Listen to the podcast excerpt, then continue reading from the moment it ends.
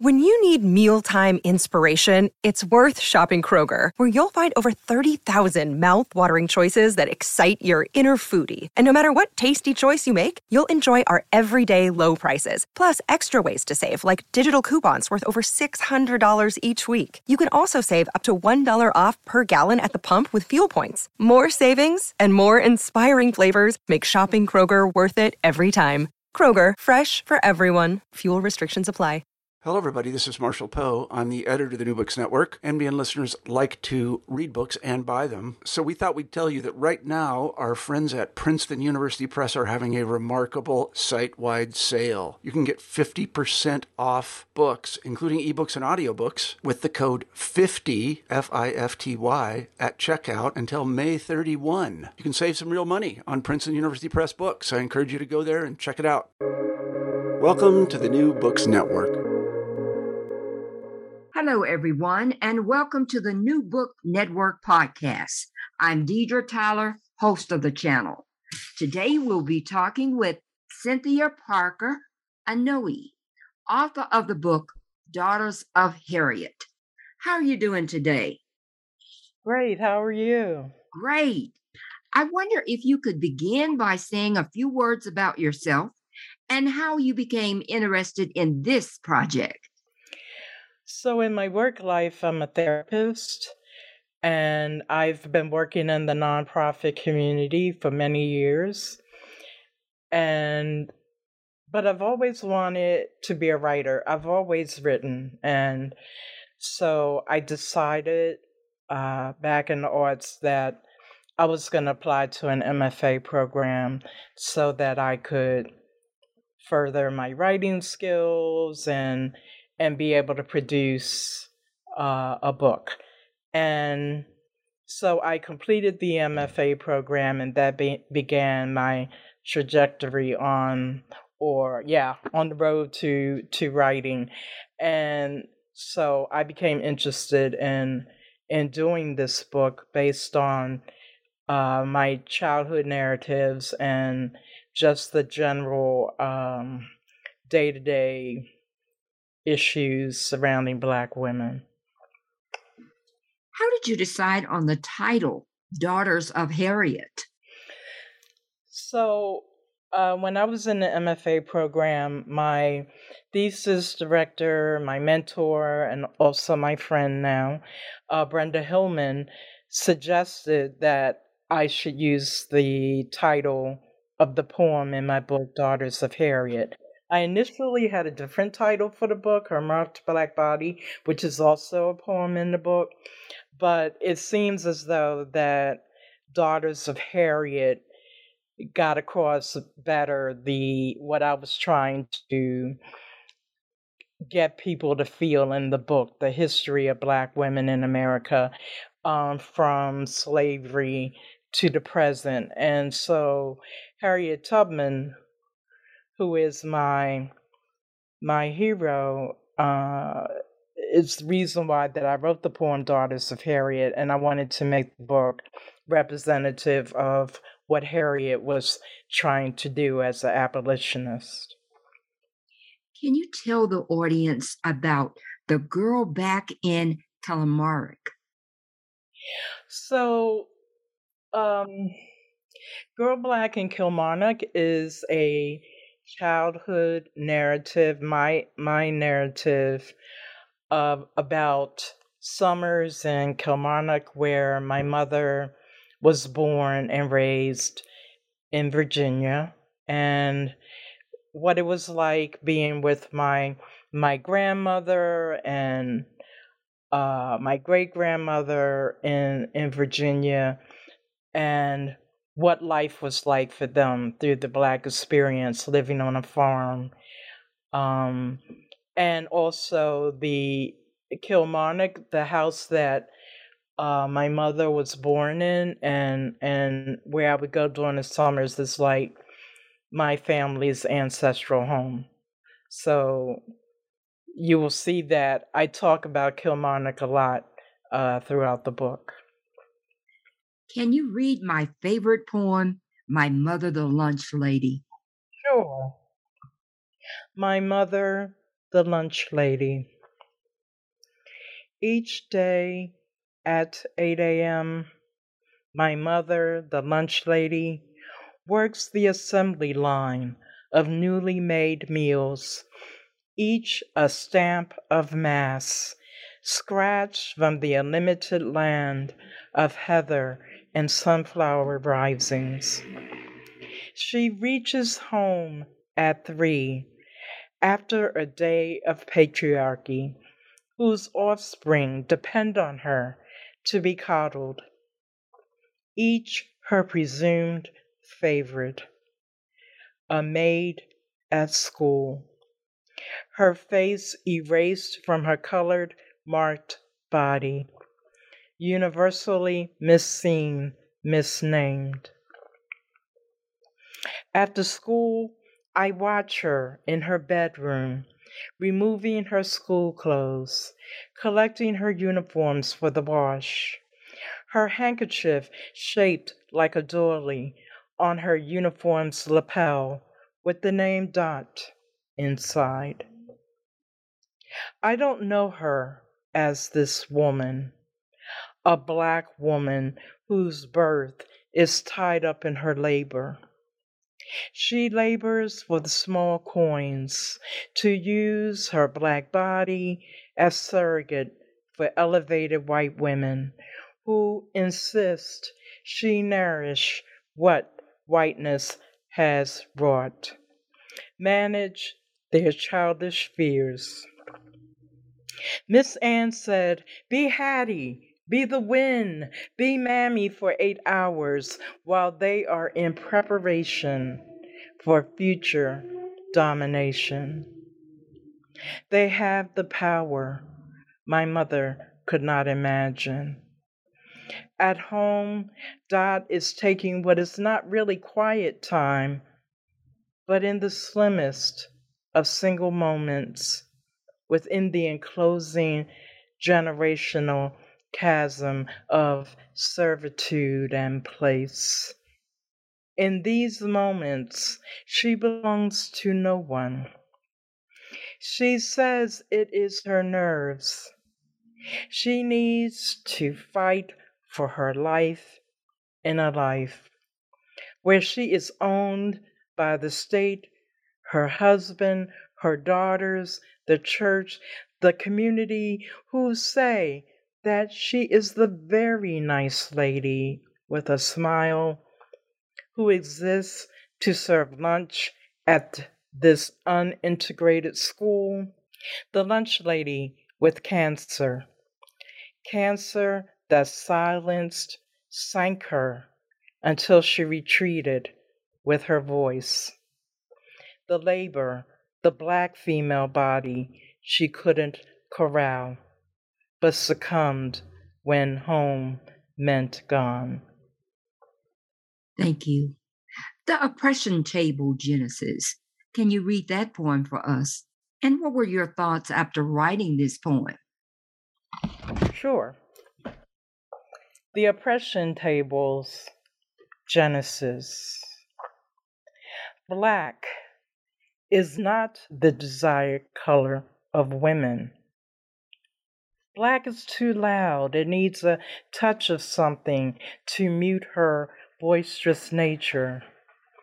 Black is not the desired color for women. Bible is black. Bible is not monogamous. But Bible wants her to love him only. And Bible will only promise love at gunpoint. So this is a poem that um, I wrote in response to how religion is used uh, in in oppression, in structural oppression, and how uh, black folks and black women in particular are use the church as a way to cope with the day to day issues of subjugation and exploitation. Um, and also religion, black people were seen as not being um, religious and that they needed to be provided with or forced into accepting Christianity as a as a way of civilizing uh, a black person who was considered a savage. And so I wanted to talk about how, as black women, even though we're not any of the speakers in the Bible, we are, we figure prominently in the black church, even though we're generally not the minister, but we maintain and we keep the black church going. And I wanted to show how, through using religion at gunpoint, is a way to explain some of the the oppressions that black women face in the church and how the church affects how one is perceived in in society.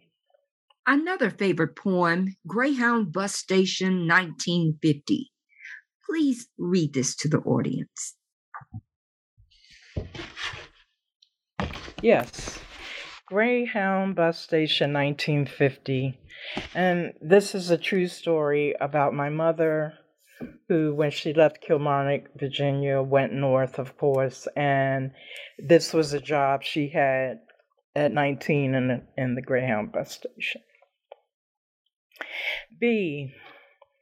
The gift shop sales clerk wore the scent of Virginia on her feet. She walked hard, like farmhands do, but she was beginning to understand northern habituals, going to beauty shops, buying greens at Food Barn, dropping her ahs. But Jim Crow wouldn't leave her alone. He kept showing up when she tried on sassy chartreuse hats with nine inch feathers bowed around the brim for Wednesday five o'clock service at Enon Baptist. Lucky Brown Cosmetics, Red Savoy pumps at Florine's, the May Company's policy did not allow grease stains on the merchandise. So she stepped over to Sapphire's brims, we crown colored heads. At the station, she left the change for white customers on the counter. Black skin beaches. Yet her pride was in the display. Travels with white aunts. See New York City on a dollar a day. But she knew her station, arrived here at 19 to attend a colored school for colored women. The station master felt a colored sales clerk would better serve their customers as a domestic in the back, like her ride up south. Oh, beautiful. What's behind that? So, my mother used to always talk about how when she left the South and, and she had come to the North to attend college, and she got a job at the Greyhound bus station so that she could um, have some money to live off of as a college student. And when she worked, went to work at the Greyhound bus station as a sales clerk, a lot of the white customers complained about a black woman being visible um, out front for everyone to see, um, providing uh, uh, services for the public.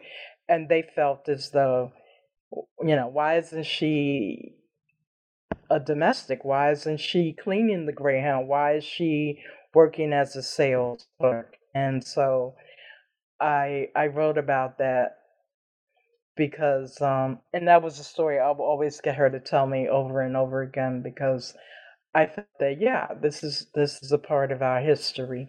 This is a part of being a Harriet. Thank you. Colored hats. Please read that story. Sure.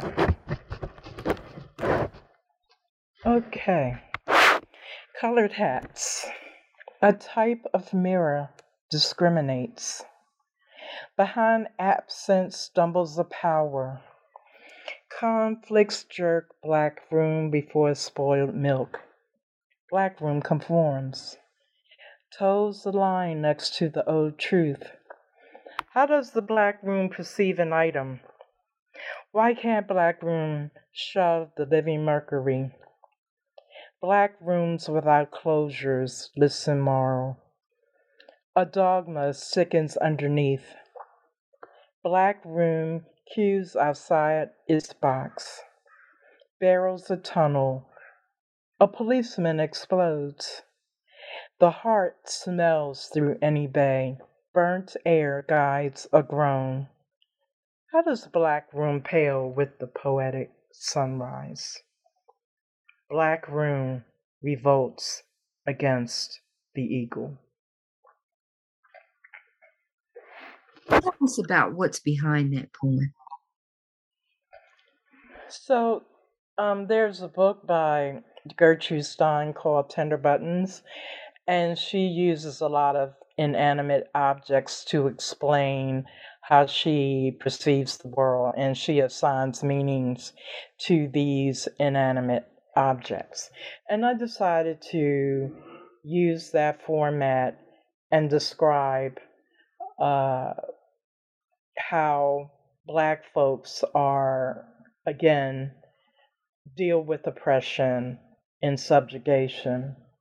So, for example, when I say a type of mirror discriminates, what I'm saying is that it's a reflection of the cruel systemic oppression since the invasion and pillaging of Africa that is the foundation of this nation. Behind the absence of humanity is a world power, America. Behind this absence of Black humanity is the entitlement to my life, to Black life, to be owned, legislated as three fifths human, as property tax for slave owners. In the poem, Black rooms represent Black folks. Living mercury is effective as an active ingredient in skin whitening, a compound used to depigment skin. How does black pale with the poetic sunrise? Black blackness doesn't pale. It colors everything. And when I end with uh, the black room revolts against the eagle, I'm talking about resistance to uh, oppression in the U.S. You also wrote a poem, Negro Buys a House. Can I get you to read this one? Negro Buy a House. The collective whisper began on April 2nd, 1965 and the 1400 East Independence Avenue on the truck.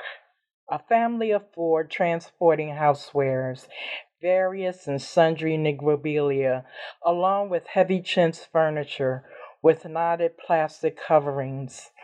The collective neighbors cat a corner to shaded windows, elongated green telephone cords on rotary phones, signaling to their neighbors that what they had overheard, excuse me, what they had overheard at the local Woolworths was indeed true. Each neighbor waited with the newest of Negro detectors these Negroes had mobbed into Montgomery Heights like swarms of roaches, bred 2,000 at a time in secret colonies. One neighbor even swore that she saw the heads of the Polk family over on America Crossroads in the eddy of a fiery cauldron for sale signs. Flapped furiously atop newly dug sod. By noon, a transformation had occurred. The family, toting Britannica encyclopedias, a red and white mica table set, and 1959 blue Chevy was officially a ghetto. Tell us the significance of that poem. So this is a poem um, that um, I kind of use humor to get across. So, like back in I would say probably going back as far as you can go back once black people were free, that once a black family moves into a neighborhood, overnight that neighborhood is transformed. And there may have been um, white families living in that neighborhood, but once the first black family moves into the neighborhood, it transforms and now it's become known as uh, the black community and black folk black folks are seen as bringing down property values, which impacts uh, community schools. So it's really a fear of what is known as of the fear of a black hat. Once you have one come in, meaning that 2,000, 2,000 roaches, you know, they're going to be 2,000 more black families to come in into that community and take it over. And what are the messages that you want to leave the reader with after reading this great book, Daughters of Harriet? You know, the thing that I want most when people read this book is to feel. I want folks to feel what I'm trying to get across. Um, because I'm, I'm interrogating the psyche and emotions of an oppressed people that continue today and and and the roads that black folks have to walk just to try to get uh, freedom to even be perceived as human and so i wrote this with hopes that folks could feel or have feelings or some type of feeling about what it's like through the Black experience in America? Well, I've taken up a lot of your time. What is the next project you'll be working on? Oh, okay. Actually, I'm working on fiction. Um, and I'm also working on another poetry book. So, yeah, I'm trying to put those two things together, and hopefully, I might have something to to put out there in a year or so. Well, we'll be looking forward to that new project. Thank you so much for being on the show. Thank you, Deidre, for having me. I so appreciate you.